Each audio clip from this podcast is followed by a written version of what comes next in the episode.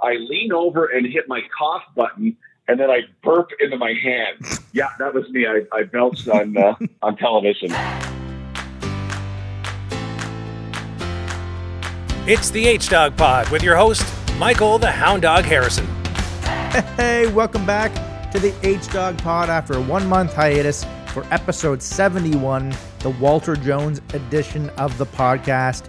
I was asked recently at my buddy Costa Karadakis' wedding, more on that in a little bit, who my fave Seahawks player of all time was, and I have to say, it's definitely Walter Jones. Drafted 6th overall in 1997, Jones was a behemoth, good word, anchoring an offensive line that made the Super Bowl against the Steelers in 2006, where Seattle got robbed of a title by referee Bill Levy. Jones started 180 games for Seattle, and the team attempted more than 5,500 passes, and he allowed just 23 sacks and was penalized for holding only 9 times. The dude was incredible. He was a 4-time first-team All-Pro, 9-time Pro Bowler, and was enshrined in the Football Hall of Fame in 2014. My favorite stories about Jones involved transport trucks. He often didn't sign contracts till the exact start of the season, so for training, he pushed transport trucks like they were no big deal. What a freak of an athlete. Speaking of freakish athletes, let's discuss the aforementioned wedding that I attended a couple weeks ago.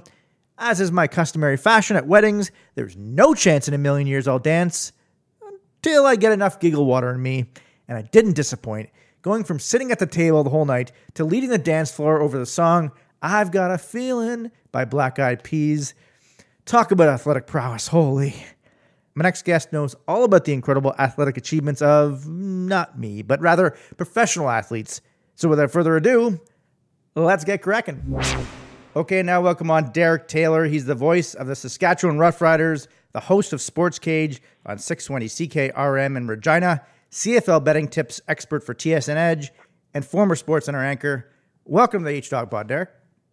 I like the expert thing. The betting expert, that's a good title. I enjoy that. Well, you hope, obviously, you win quite a few bets. We'll get to that in a little bit.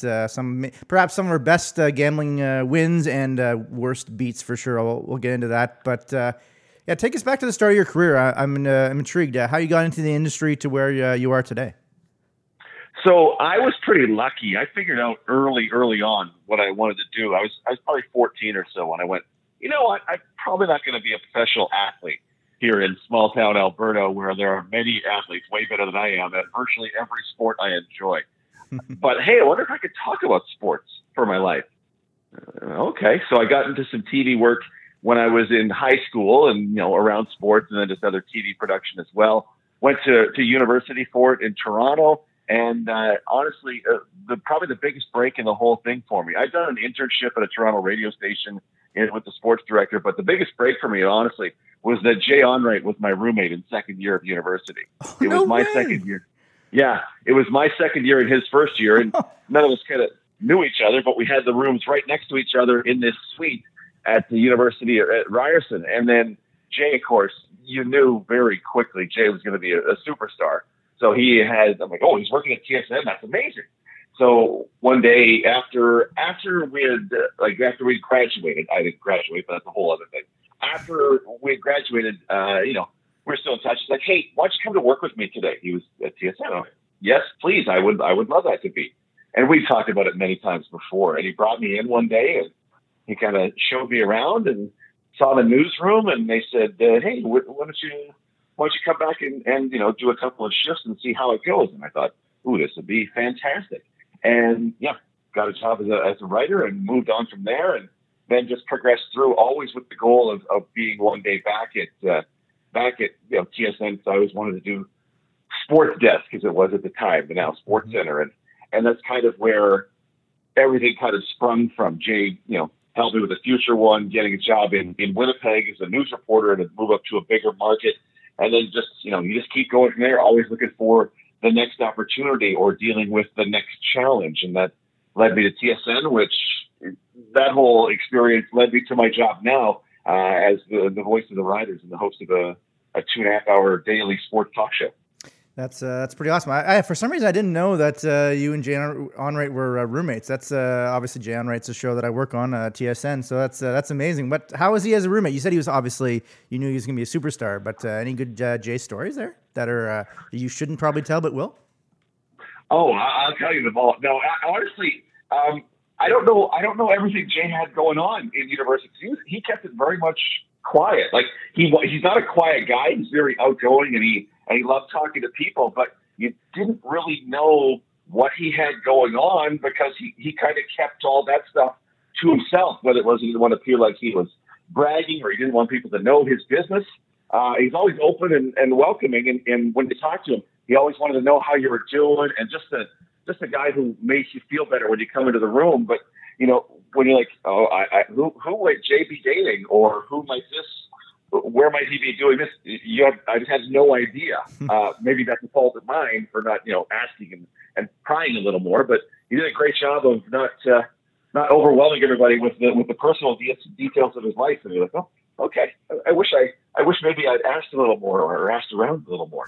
Then I would have some real good stuff for you. But he was the guy he is today. He's such a great dude. Oh, absolutely. No question about that. So yeah, you obviously are a voice of the Saskatchewan Rough Riders. Tell us about that and just how obviously amazing. I'm sure that's your dream job, right?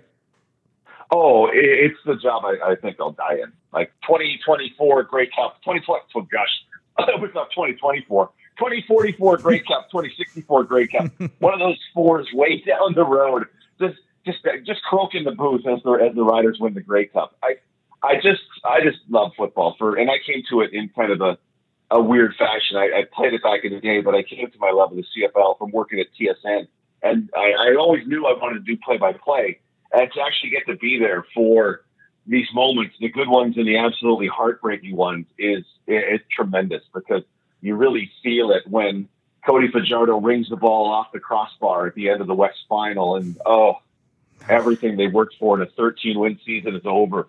You really feel that, just like you felt 3 plays before when Marcus Sales has an interception go right through his hands on 3rd down, and Kyron Moore catches it and steps out of bounds and keeps the Riders alive in a play that should have been the end of their season. Like, oh my gosh, this is amazing. They're destined to win.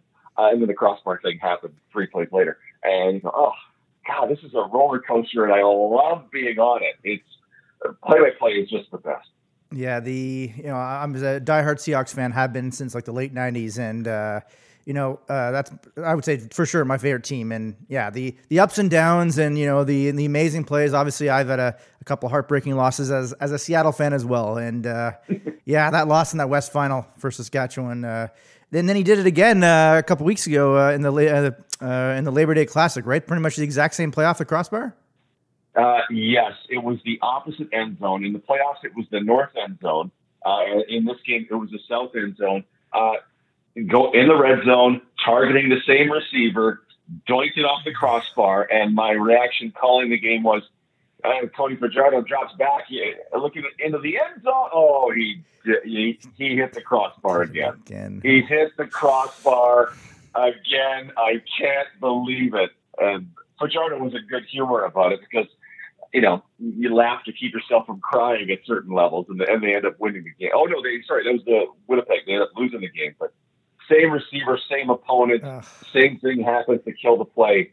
Those are the moments you live for as a play-by-play guy, and those are the moments that kill you as the fan in you, as you're the play-by-play guy. Yeah, oh, that's so painful. Now, obviously, you said you grew up in Alberta, so were you not a Riders fan growing up, or did you like the Stampeders or Edmonton, or what was? Did you have a team?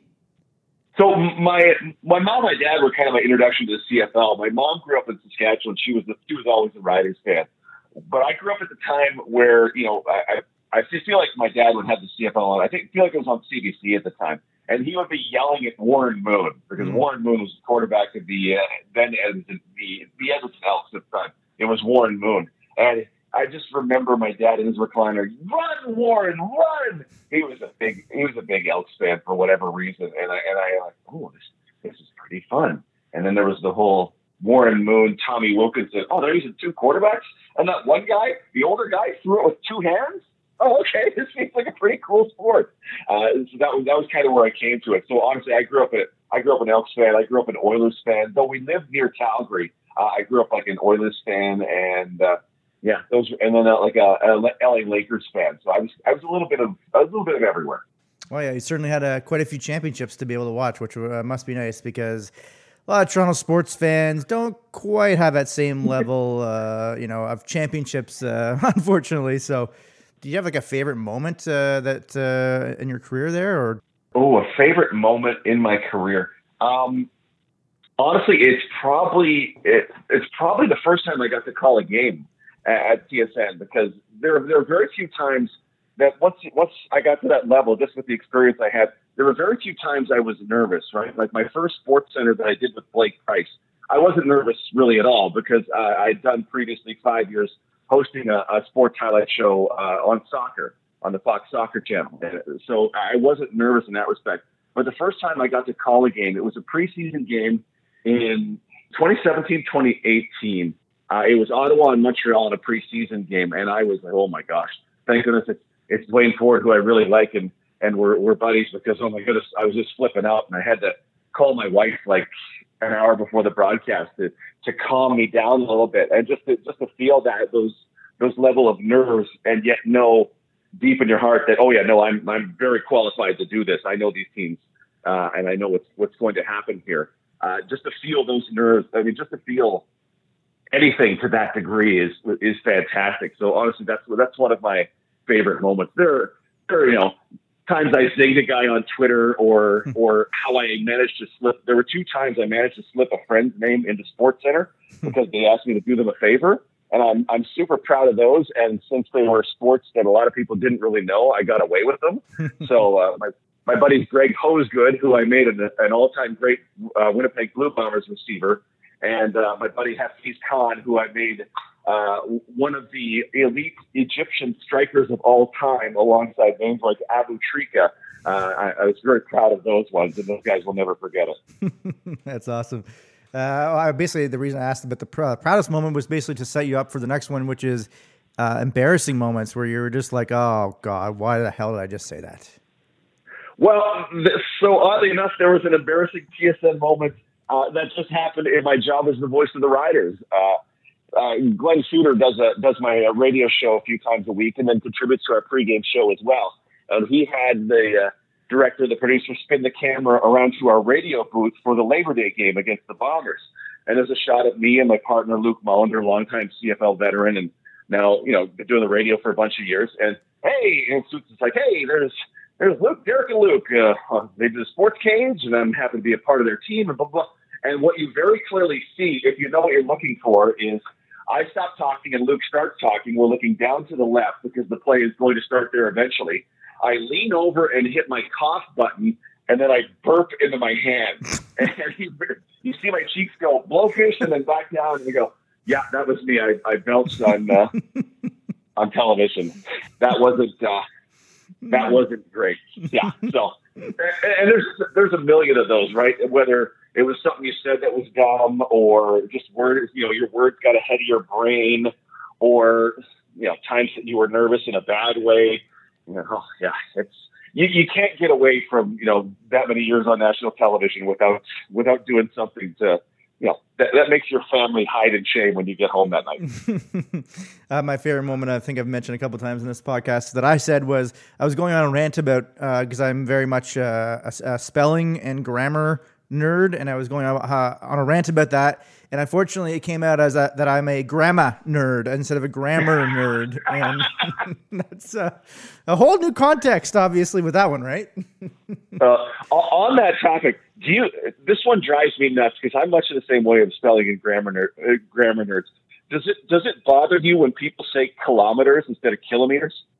Well, I never really thought about that one. I guess you don't really ever hear that too often. Kilometer.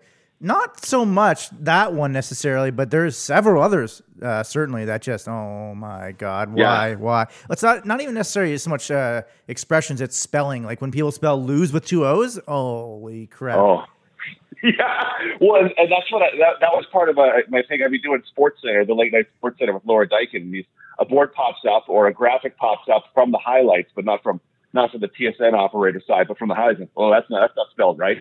And just, you're looking at the board, and just my eyes are just drawn to the E and the I that are transposed. And yeah, that was, I feel like hopefully that was helpful, but and hopefully it was not frustrating for the people. Like, oh yeah, we should fix that.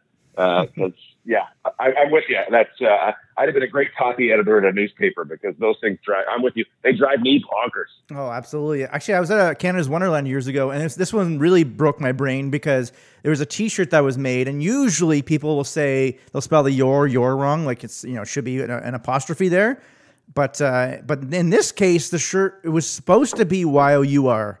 But they actually had the shirt on a shirt again. It was printed on a shirt. YOU''RE. And usually, like I said, it's the other way around, that mistake. And that one just broke my brain. Yeah, those ones are frustrating. And it's not getting any better, right? Because it's just quicker to text the other one sometimes. And you just have to kind of roll with it. Like I'm not policing my buddies when they send me texts and stuff. But you go, I hope this doesn't contribute to the total downfall of society one day. It's actually funny. I have a really good buddy, Adam Scully, who basically through our text all the time will spell everything wrong on purpose just to sort of troll each other. But there's a couple times now that when I'm talking to other people, I'm almost, whoa, that's not the right way to spell that word. But I'm just so used to spelling these things wrong because it just, oh my God, just drives you crazy sometimes. Sometimes it's... Yep. What did you think when the Edmonton football team came out with Edmonton Elks with an S? Yeah, that was pretty interesting. Actually, I like the team name as well. I think it was pretty good. But instead of you mean the Edmonton Elk? Yeah, and they had a thing where they went, oh, well, we talked with some linguistics experts. I just googled it, and they're like, no, the plural of elk is elk. Like right. Elks are the guys who go together to the lodge and do good things in their community. Elk are those big white animals that tie you up on the highway when you're driving through the mountains in Alberta and BC. Like so. That drives Luke, my partner, absolutely nuts. He's like, it's the Edmonton Elk. So I can't wait for the two games against me calling them the Elks and Luke distinctly referring to them as the Edmonton Elk and just hitting the K super hard. It's going to be great. I don't know why it didn't even dawn on me on that one. It should have, obviously. That's funny. I know when you were on SportsCenter, you'd had some great Simpsons quotes that you like to use for your on-cams. Well, first of all, my first question is, what do you have a favorite quote from The Simpsons?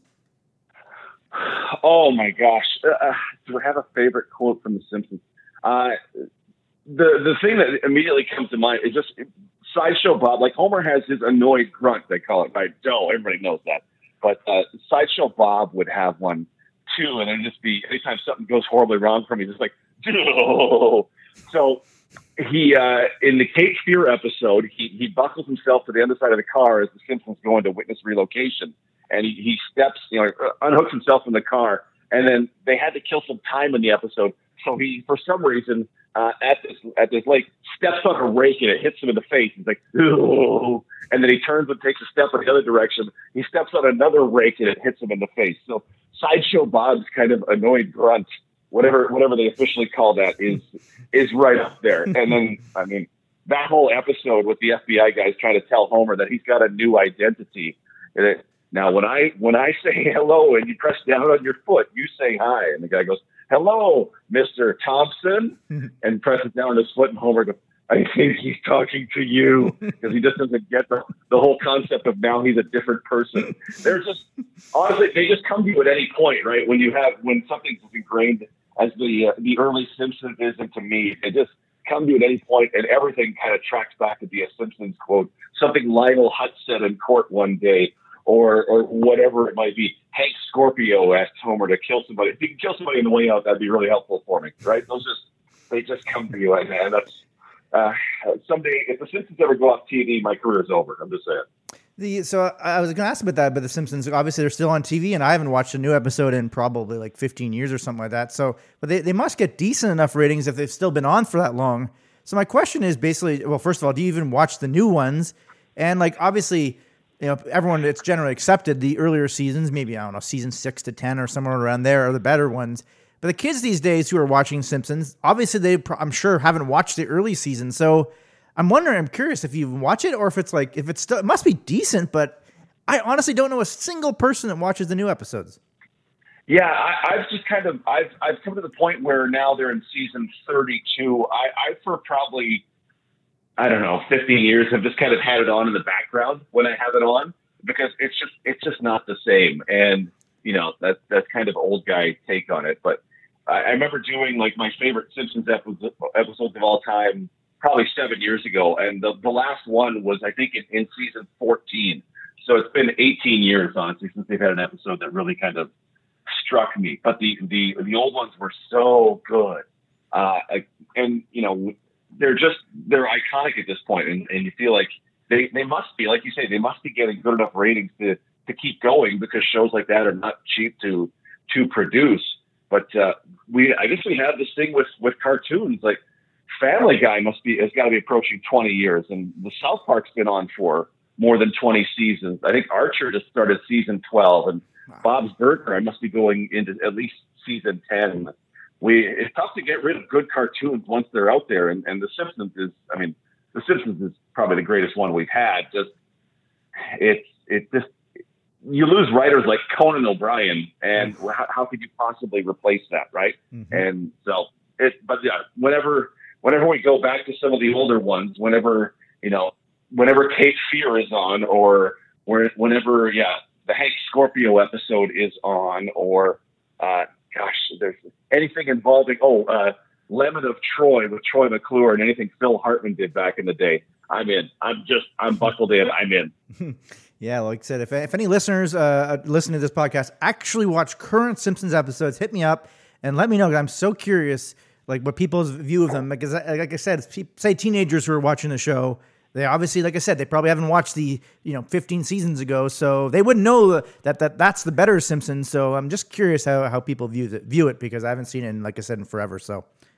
Yeah, I'm super curious about that too, because professional athletes now, so my show will cover obviously the Riders, but also university football and junior hockey. And I'm always, when we have some spare time, talking to the athletes, I'm curious, what pop culture does a 27-year-old know nowadays? And that, you try to see, does anybody watch Seinfeld, which has been off the air for most of their life? Or do you understand certain references that are, that I would die if I didn't have these references? And I'm usually quite impressed. I'm like, oh wow, they actually do. There are some shows that just do linger, right? For folks, it's just, they then spin around some references and I have no idea no idea whatsoever any of those, unless it's like F Boy Island, which my wife just watched. I would nail those ones, but some of them just slip by me because I'm an old man now. Did you say F Boy Island? Okay. I haven't actually seen that show at all. I've heard some good things. I pretty much just stick to Bachelor in Paradise and Love Island. Have you ever watched that one? My wife has had those on in the background, but I actually stuck around for some of F Boy Island. I think Nikki Glaser is friggin' hilarious. So, and she's the executive producer and host of F Boy Island. And I thought, the 8% of the attention I'm willing to give to a reality show these days about guys and gals and people walking around topless and who's sleeping with who, I'll give it to her. I'll give it to Nikki Glaser, because she is funny as hell. Yeah, I haven't seen that show. Like I said, the Love Island though is the best one in my opinion, because there's a narrator dude, and he just makes fun of everybody on the island, and it just makes the whole show. I love it so much, and it's only on for I think a month during the summer, so it's not a crazy time commitment. So I love that one so much. Yeah, my wife is all over those, so I sometimes get them by osmosis as I'm trying to do other things or pretend I'm trying to do other things. I'll just say there's sometimes I'm pretending to try to do other things just to keep appearances up. Yeah, you said earlier that you slipped in a couple of people's names to as jokes on SportsCenter, and actually one that I just sprung to mind that you would say sometimes that I was like, that's awesome that you got that out there. I'm surprised that no one said anything about it. You'd sometimes on a deflection for a goal, you'd say just the tip. Yeah. How'd you get away with that? No one ever mentioned that one to me. I'm trying to think of the ones that I got bit for at some point, but no one ever mentioned just the tip. Sidney Crosby in front of the goal, just the tip. And then he paused to let it linger for a bit. 2-1 to the Penguins. I never heard anything about that one. There were other times where people did go, yeah, maybe don't do that one ever again. And go, oh, okay. I tried at least, but yeah, I never got in trouble for just the tip. I just presume that mostly sports highlight show is mostly a male audience, and honestly, just the tip isn't particularly offensive, but it's not crossing the line, but it can see the line. Mm-hmm. Like you can see the line in the near horizon. So I enjoyed that because it felt a little dangerous to try to get away with that one But yeah, just the tip was good times. Oh, nice. Oh, I love those. That was funny. Yeah. Well, another host that he would often say stuff on SportsCenter, and I just couldn't believe it. He would say, my favorite one from our good buddy Darren Detition. We're thinking of you, by the way, Darren. You're the best. But his favorite one was he'd say for an Edgar Renteria home run, he'd say Renteria gonorrhea. And I was like, how in the world does Dutchie get away with this? He is just the best. And like I said, we're thinking about him and his battle of cancer. He'll fight through this, and we love him so much. Yeah, and Dutch is the guy, right? Dutch is the guy who kind of makes it safe for, this is my perception of it, makes it safe for other anchors to try to stuff out, right? Because Dutch has kind of earned his stripes in that. Even by the time I was a writer there in 1998, Dutch had long earned his stripes to be able to try stuff like that. And there are times where I'm sure he's gotten in trouble for it. There's one that I know of that he's like, it was funny. I'm like, it really was a good line. I really did enjoy it. But you kind of go, oh, okay, well, as you get more confident in your role there and you get more confident in the format, you just go, you know what, let's see this.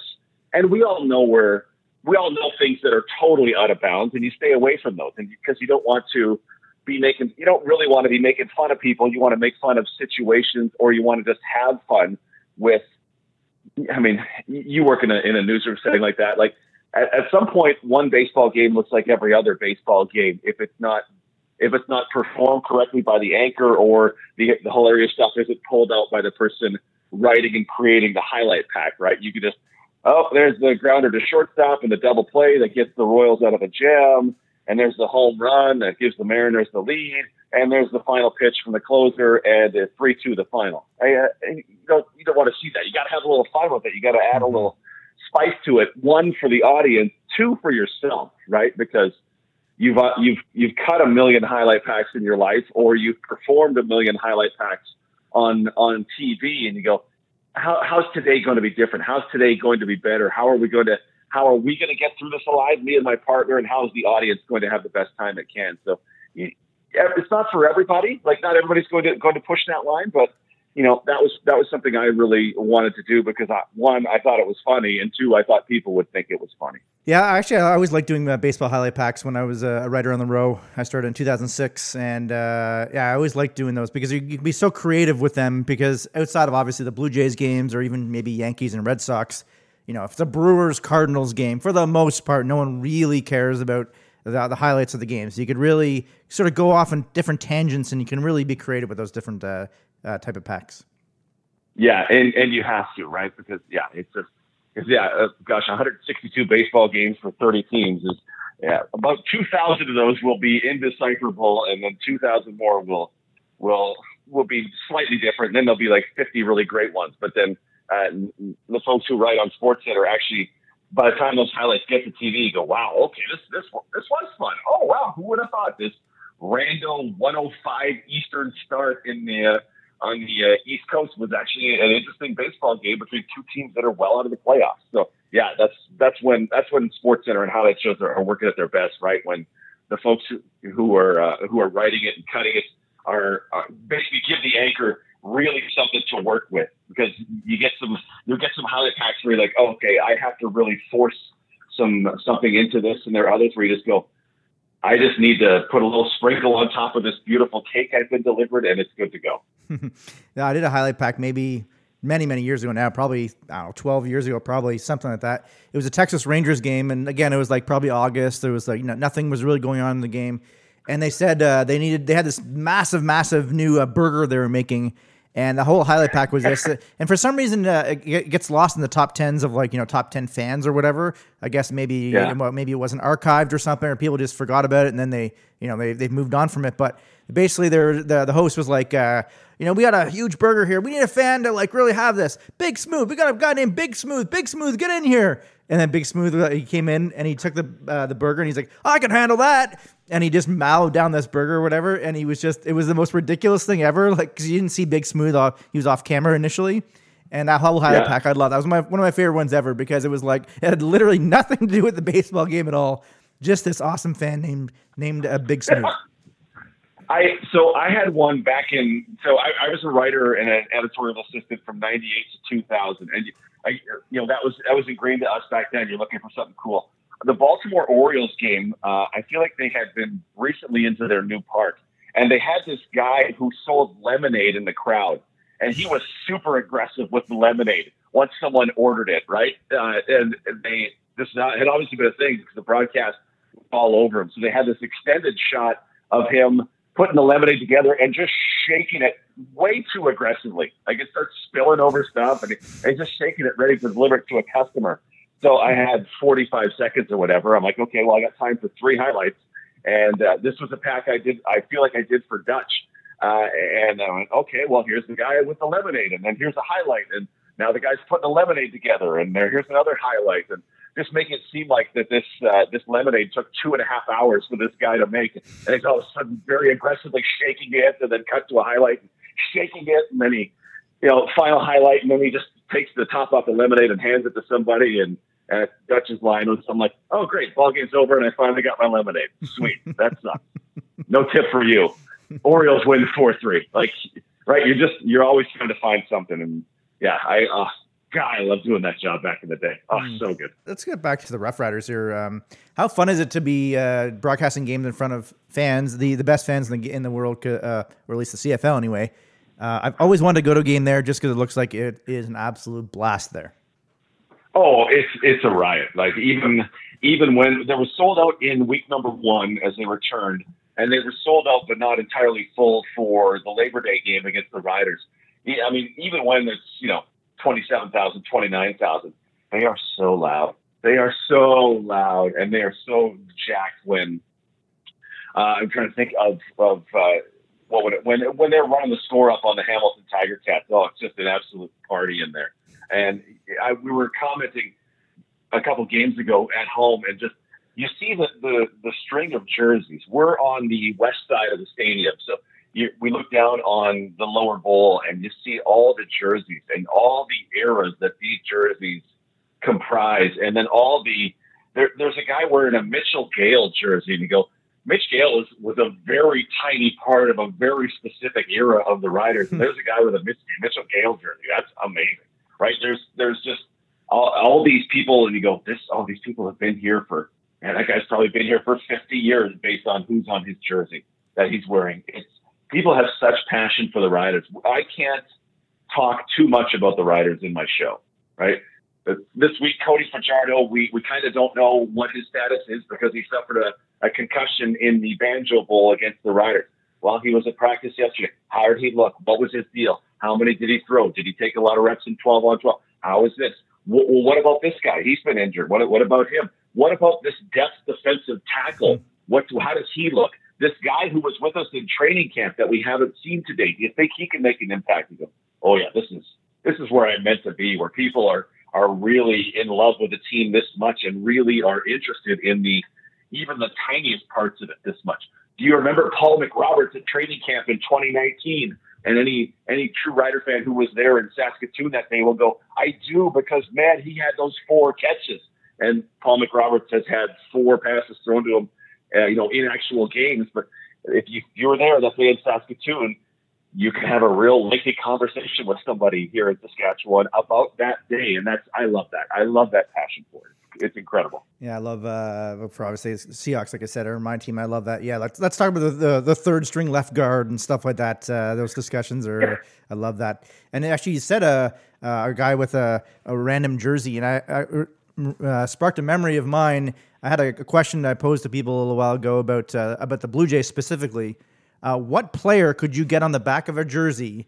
Which obviously he wasn't a good player. He wasn't some sort of stud. So a totally random Blue Jay player. However, he's not so random that nobody remembers him, but he's just enough memorable that people remember him, even though he was awful. Do you have a player that springs to mind? I have one that I think trumps all the other ones.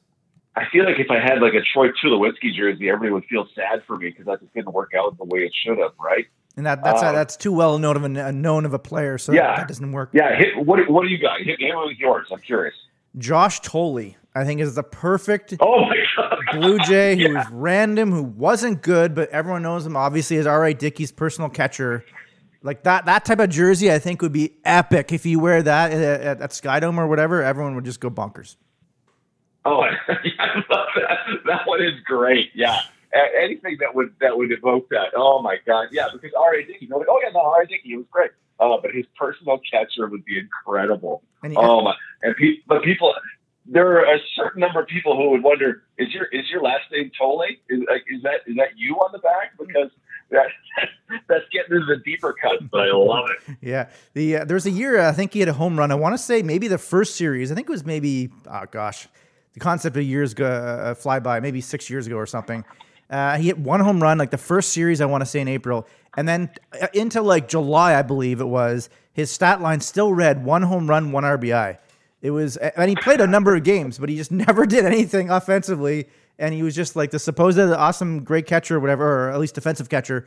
And I think that's the name that's just the best for that scenario. He hit 200 in his career with the Toronto Blue Jays, but he OPS 522. So thank goodness he could catch the knuckleball. Goodness.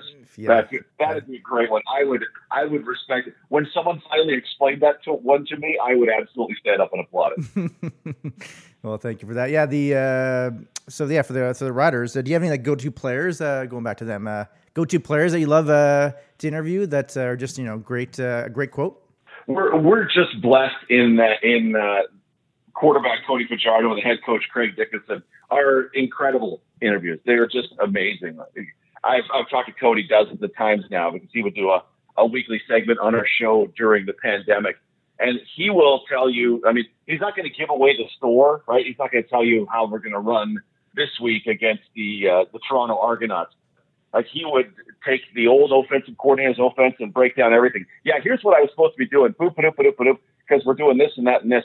And he'll tell you stories from his life, and he's open about stuff.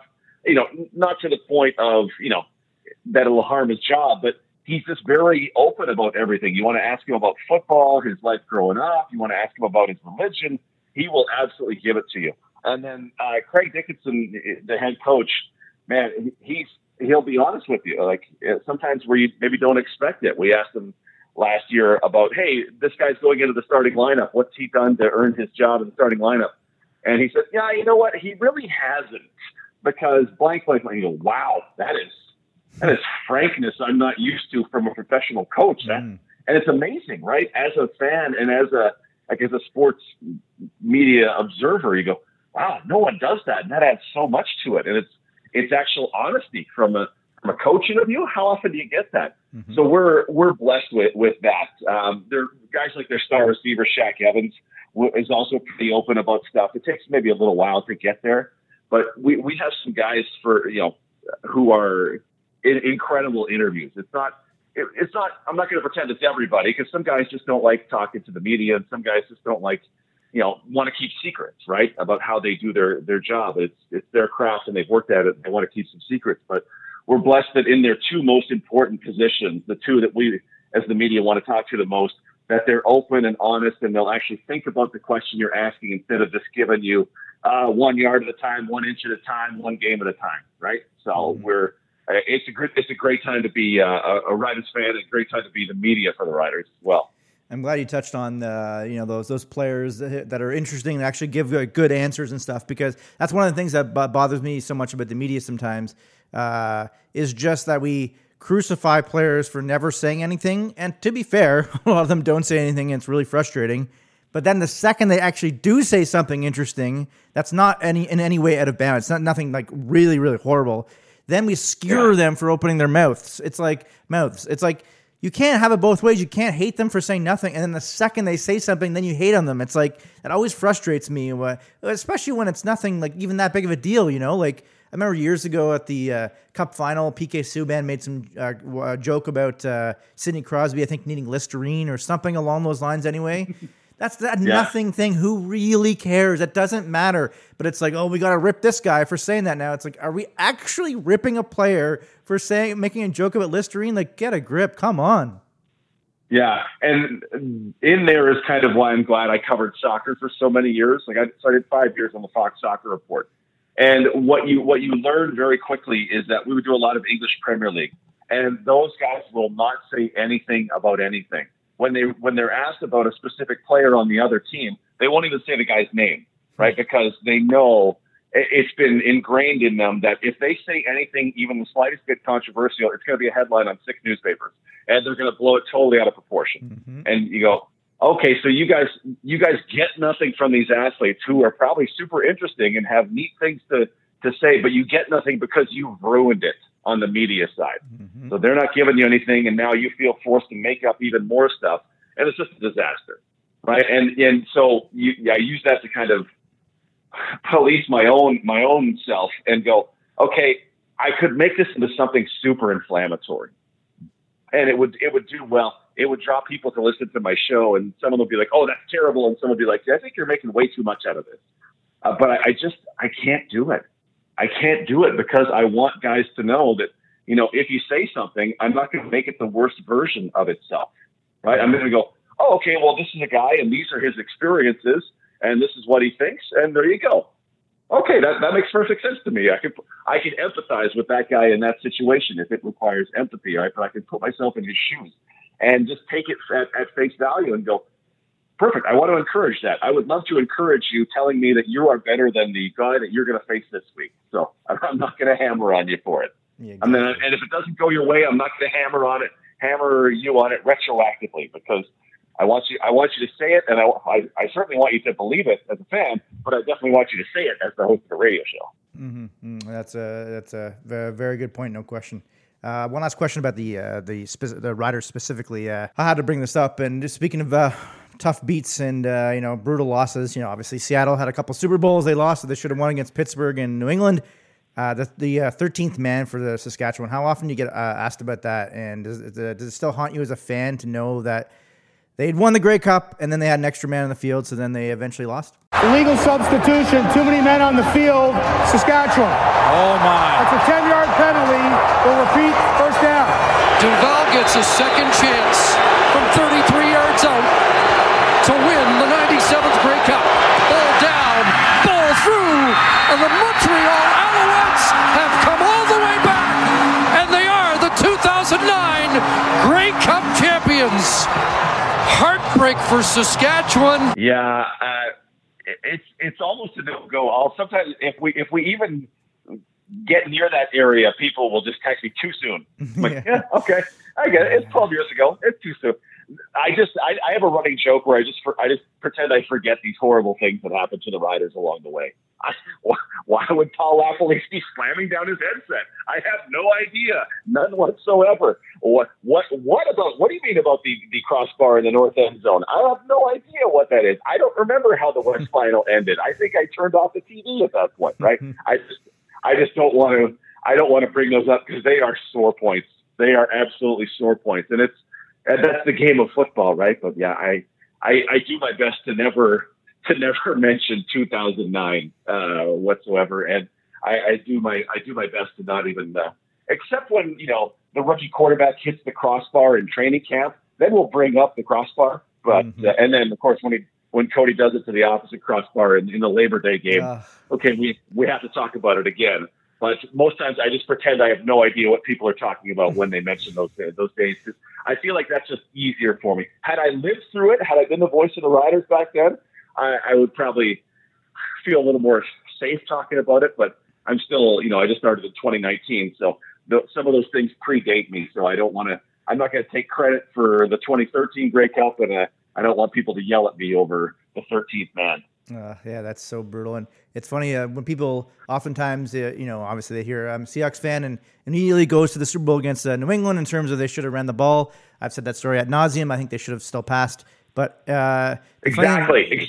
Thank you. They have to throw the ball, so they keep the run pass option for later.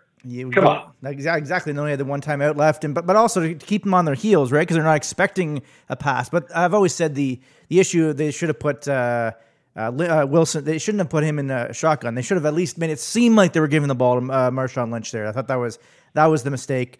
But the funny thing is, that Super Bowl obviously it hurts and sucks that they lost Seattle, but it was a great game. Two awesome teams going back and forth, whatever. No one, by the way, ever blames the defense for not holding a 10-point lead, one of the best defenses of all time. No one even talks about that, but it's funny the ins and outs of these games that get lost when certain things happen. But the Super Bowl against Pittsburgh in 2006, that's the one that fires me up way more, even though it's 15 years ago, because that game was absolutely an attainable game that they probably should have won Seattle, but they did some bad things in that game, the Seahawks, no question, but the officials definitely helped Pittsburgh in that game quite a bit, and that's the one that bothers me way more because it feels like, you know, they basically got robbed out of a Super Bowl there. To paraphrase Smooth Jimmy Apollo from an early Simpsons episode, when you win 48% of the time, you lose 52% of the time. His was slightly different, right? But that's the thing. Like, even if we're destined to win in this situation, we're with us on the one where we win this game. Win probability is 92.5%. Like, yeah, there's still 7.5% where it goes wrong, and it's not. Not that Pete Carroll's a moron and that Marshawn Lynch is this inevitable force of incredible popower. Sometimes the other guy makes one of the greatest plays in Super Bowl history against your team, and it doesn't invalidate everybody and everything that happened prior to that. Absolutely. And within that game itself, I think there was 3 or 4 different times Seattle needed a 1 yard to gain, 3rd and 1 and 4th and 1, and Lynch didn't get it every single time. So I'm sure that also played a factor in their mind. Okay, for some reason, he's not getting that extra yard. And I wish I could find the exact stat on that, but speaking of stats, we'll get to that in 1 sec. Actually, good segue. There was a stat that NBC put on the next year on Sunday Night Football about Lynch. Minimum, I think it was 150 carries. He was one of the worst running backs for some weird reason in NFL history at gaining an extra yard. It doesn't make any sense, right? Because he's obviously an amazing running back. I love Marshawn Lynch, don't get me wrong. But for some reason, he couldn't do it. And game one the next year against the Rams in overtime, Seattle, it was 4th and 1 in overtime. They gave it to Lynch, and he got stuffed. And so it's just these different factors that people, unless they really hone in on stats, they don't really factor into it because it's just like, oh, the result wasn't good, so therefore it was a stupid play. Well, think about it a little bit more, you know? Yeah, there was one like that. The Calgary Stampeders had one in my CFL time where they were, gosh, forgive me, I forget. I could search up the game in a minute and figure it out, but they gave the ball to their backup quarterback in a critical to goal situation. And he tries to go off the end, and he fumbles. And everyone's like, "Well, why did they keep Bo Levi Mitchell in the game?" And Bo Levi Mitchell was like, "Yeah, I don't know why they took me out of the game." And I'm yelling at the clips on SportsCenter, going, "Bo, they never sneak with you, Bo. You know this. You're the quarterback. You know you're not the sneak quarterback, and you know going to the edge on a quarterback sneak is an absolutely standard play, standard line for that situation." You are letting the results pollute the way you're thinking about the decision. The decision was good. You just can't be results-oriented thinking. We talked about grammar at the beginning, how it drives us nuts, and spelling. Results-oriented thinking drives me nuts, and it's way too prevalent in sports because you make the decision at the time with the information you have. And how it goes is not entirely up to you because those other guys get paid too. So too many times I hear, well, it didn't work, so it was the wrong call. Absolutely not. No, it was the right call. Sometimes they make the play. Yeah, well, a perfect example of that, actually, I've railed on this one a little bit. I'm not sure if I've talked about it on this podcast, but the World Series last year, Rays against the Dodgers, in game 2, I believe it was, Blake Snell, they left him out, I think, into the 6th inning, I want to say it is, and they kept him going, and he gave up a couple base runners. Now, thankfully, Tampa Bay ended up winning that game. The bullpen was able to save them, so no harm, no foul. But then fast forward to his next start, I think it was game 6, I believe it was, of the World Series against the Dodgers.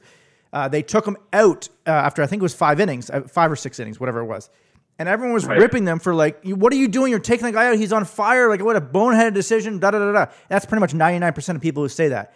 But it's like, if you're an analyst, you have to say, literally in his previous start, he had the game, and he was doing great, and they left him in a little bit too long, and he almost screwed them because thankfully the bullpen saved them. But so it's like you have to think about that. If you're an analyst, say, maybe they should have kept him in. Fair enough. You could argue that point, obviously. But think about it. Give an alternative thought as opposed to just because it didn't work because, of course, the Dodgers ended up winning. Instead of just saying, oh, it's stupid because it didn't work, think about it. Have a little bit more critical analysis to that. And that one drives me crazy. Yeah, so that's the stuff the perspective I always try to bring to the game of, hey, this play didn't work. This was the end of their season, but no, this was a great call. I've got examples from throughout my play-by-play life. Yeah, oh no, yeah, that's absolutely the call to make. I thought it was beautiful. It didn't work out at all, and because that's how sports happen, right? Sometimes it just doesn't work out. Best laid plans, right? Mm-hmm. And yeah, did you get into some of that stuff when you did the details on CFL on SportsCenter? Like, you know, what are some of the in-depth stats that you really like to get into for those?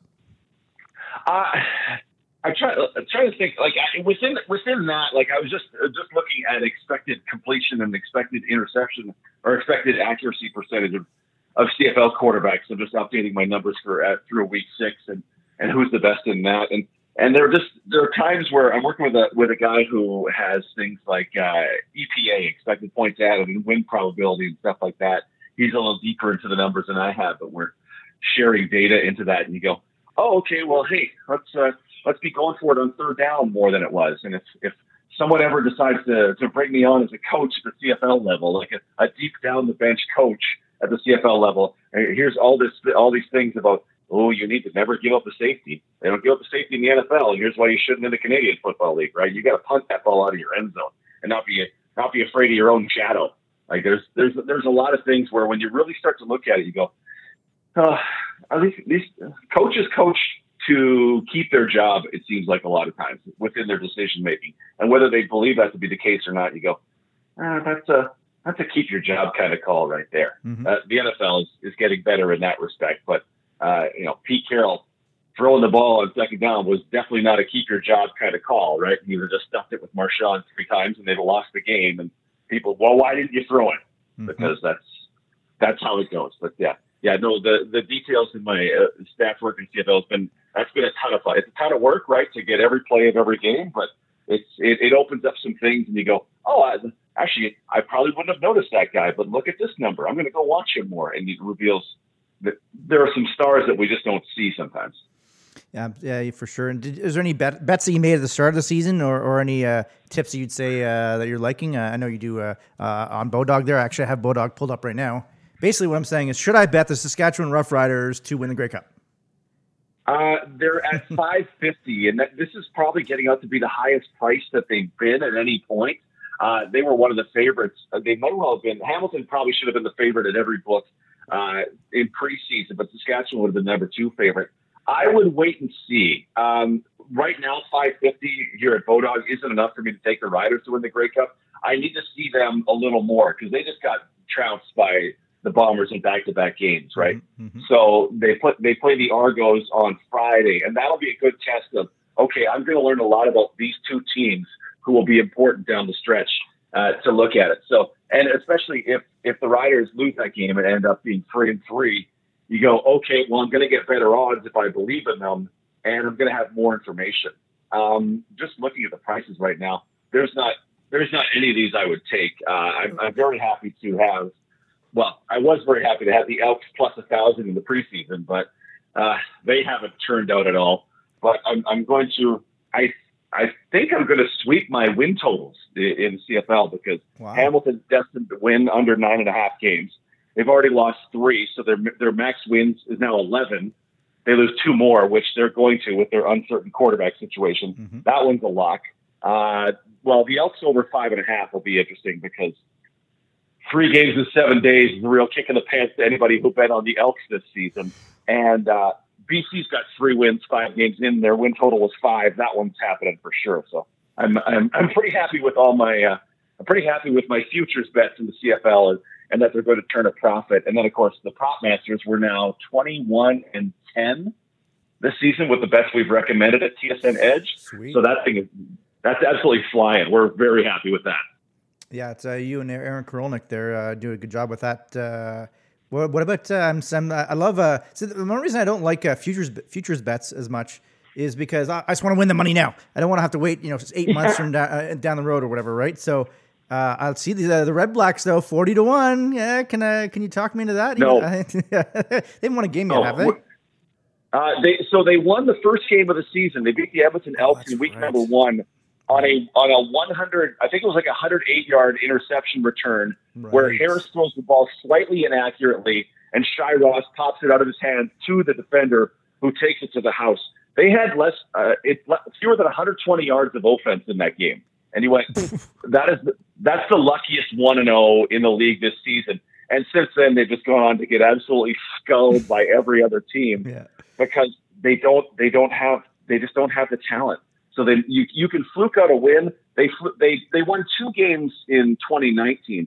This is the thing I didn't get about that, and why I had to kind of fight the prevailing narrative.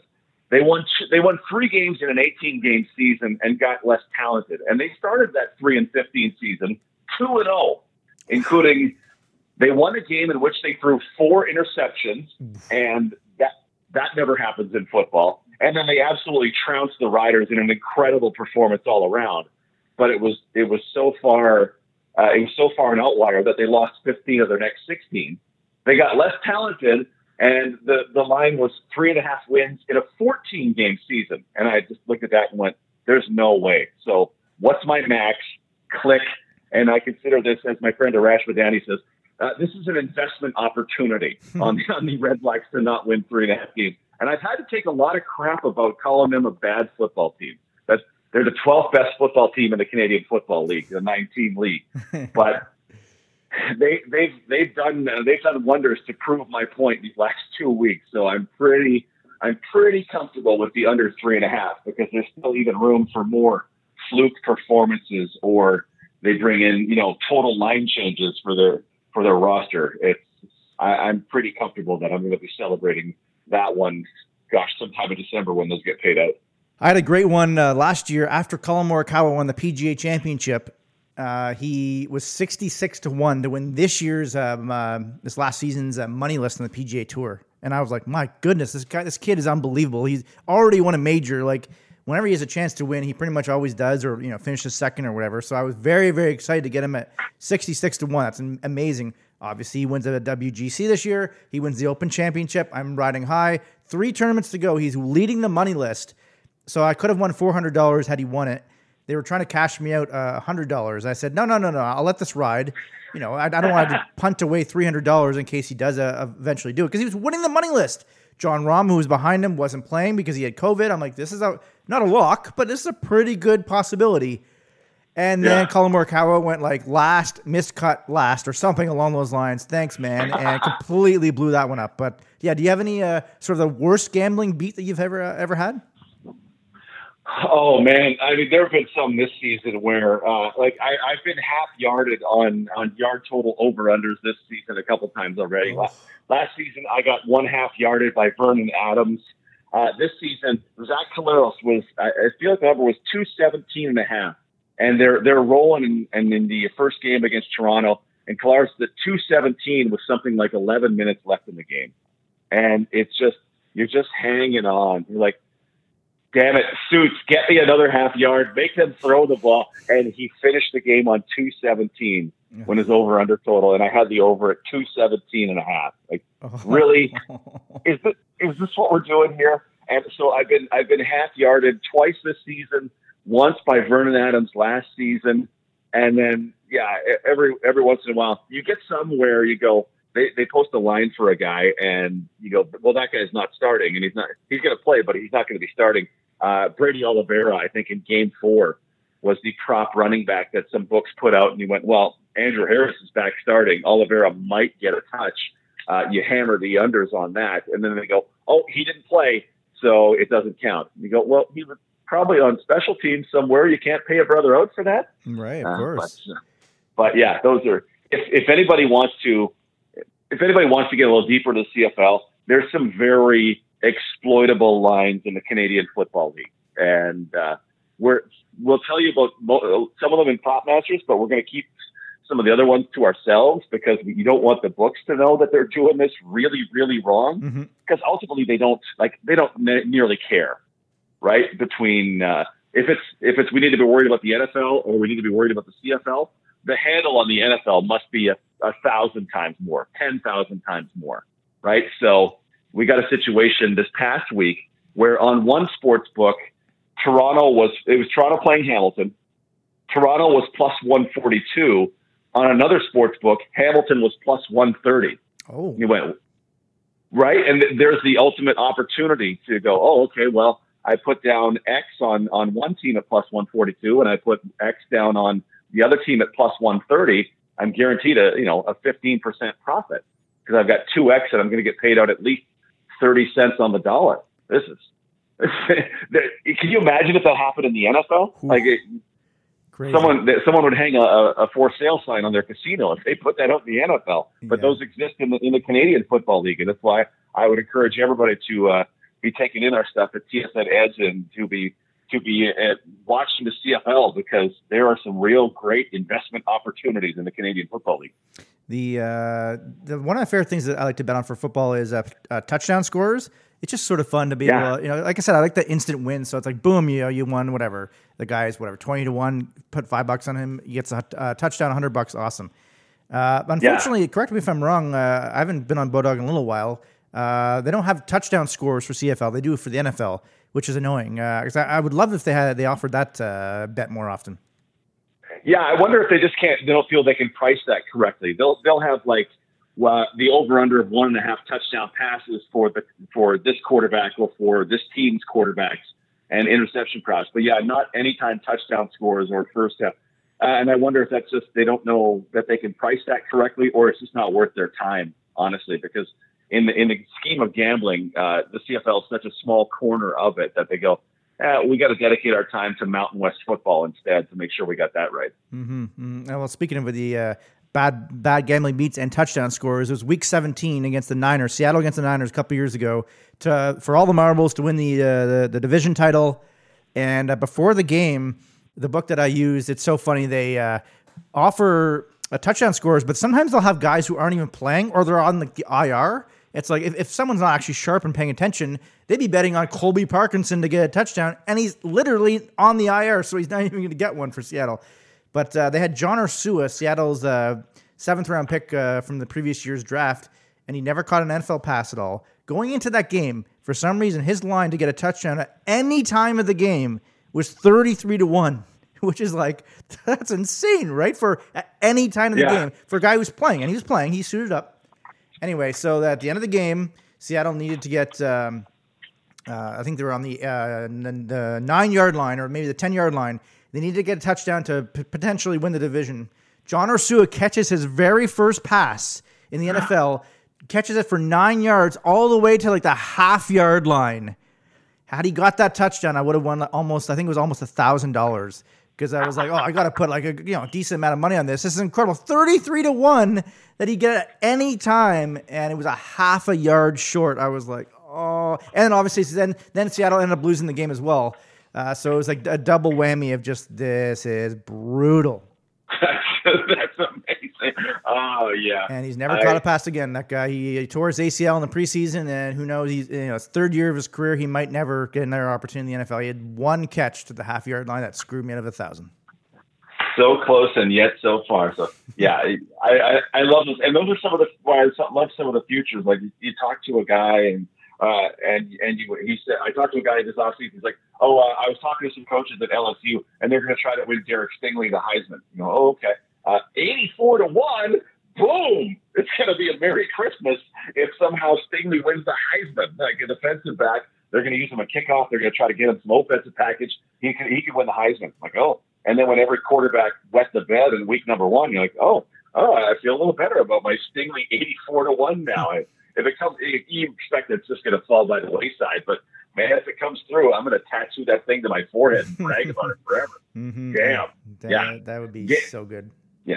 Yeah, gambling makes things great. You do it under control, and it just makes things. So I was hanging into the very end of the Ottawa Red Blacks BC Lions game on the triple header on Saturday. So I'm like, oh, I need this Shaq Cooper over, and I need this Red Blacks running backs under. And I need to make sure Dom Davis doesn't throw two touchdowns. I'm like, oh, yeah. And it was only like $100 in total. But, man, I was in for good. It could have been $20. I would have been in watching that to the bitter end. That's the power that gambling can have for broadcast and in our case, radio networks. This has been awesome, Derek. Thank you so much. Where can listeners listen to your SportsCage show and what time? So we are on 620 CKRM here in Saskatchewan. We're at 4 to 6:30 Saskatchewan time, which is currently 6 to 8:30 Eastern time. 620CKRM.com is where they can get the the podcast version, or wherever you get your podcast, just download the SportsCage and it'll come right to your phone. There's also Rider Radio with the podcast version of all our Rider games. You can hear myself and Luke Mullender. Gosh, and then, yeah, every CFL week, Aaron Perolik and I are doing 2 or 3 segments on the CFL games and the prop bets you absolutely have to have. Those are at TSN Edge. Follow them on Twitter as well. And, yeah, follow me at DT on SC for all sorts of great CFL gambling insights. That's amazing. And finally, how often do you play the Experience Regina song? We used to do that all the time on the Jay Onrait show, and occasionally it still does. I love that song so much, or have you heard it so much, it loses its luster. Regina, experience Regina. I've done it maybe once, but for me, like I associate that song with the Jay and Dan podcast, right? So that to me, that feels like I'd be stealing someone else's material. Like I feel like if I reference CKBJ, I'm like, well, I can't. Yeah, really, that's Dan's thing, and that's Jay's thing to make fun of Dan with, right? Like there are some things that it feels like, oh, I don't want to be stealing another sportcaster's bit, and I feel like that one is, and especially a guy who I respect as much as Jay, I'm like, I kind of have to let that one go. It's a great song though, and it's always funny. Well, thank you so much, my friend, and it's been a blast, and we'll talk to you soon. Sounds good. Take care. That was tons of fun chatting with Derek Taylor about his career and how it led to him being the voice of the Saskatchewan Rough Riders. I really enjoyed how deep we got into how the result of a play in sports might not actually be a bad play call just because it didn't work. It's lazy to only think of it in those terms. He does a fantastic job with TSN Edge, a site that I also write on for golf betting advice. Brag. Make sure to check out my golf picks every PGA Tour event on Twitter and Instagram in my All Bets Par Off series weekly. Great discussing old Simpsons references, and it's hilarious how he was able to weave in 2 friends' names onto SportsCenter back in the day. I truly love to know he's a fellow grammar, not grandma, nerd as well. As we stated, Darren Detition is an absolute beauty of a broadcaster, but more importantly, the best man. We're all pulling for you in your battle of cancer, Dutchie. And if there's anybody that I know that has the strength, conviction, and dedication to get through it, it would absolutely be you. Love you so much, my man. Thank you for listening to episode 71 of the H-Dog Pod. This has been the H-Dog Pod with your host, Michael the Hound Dog Harrison.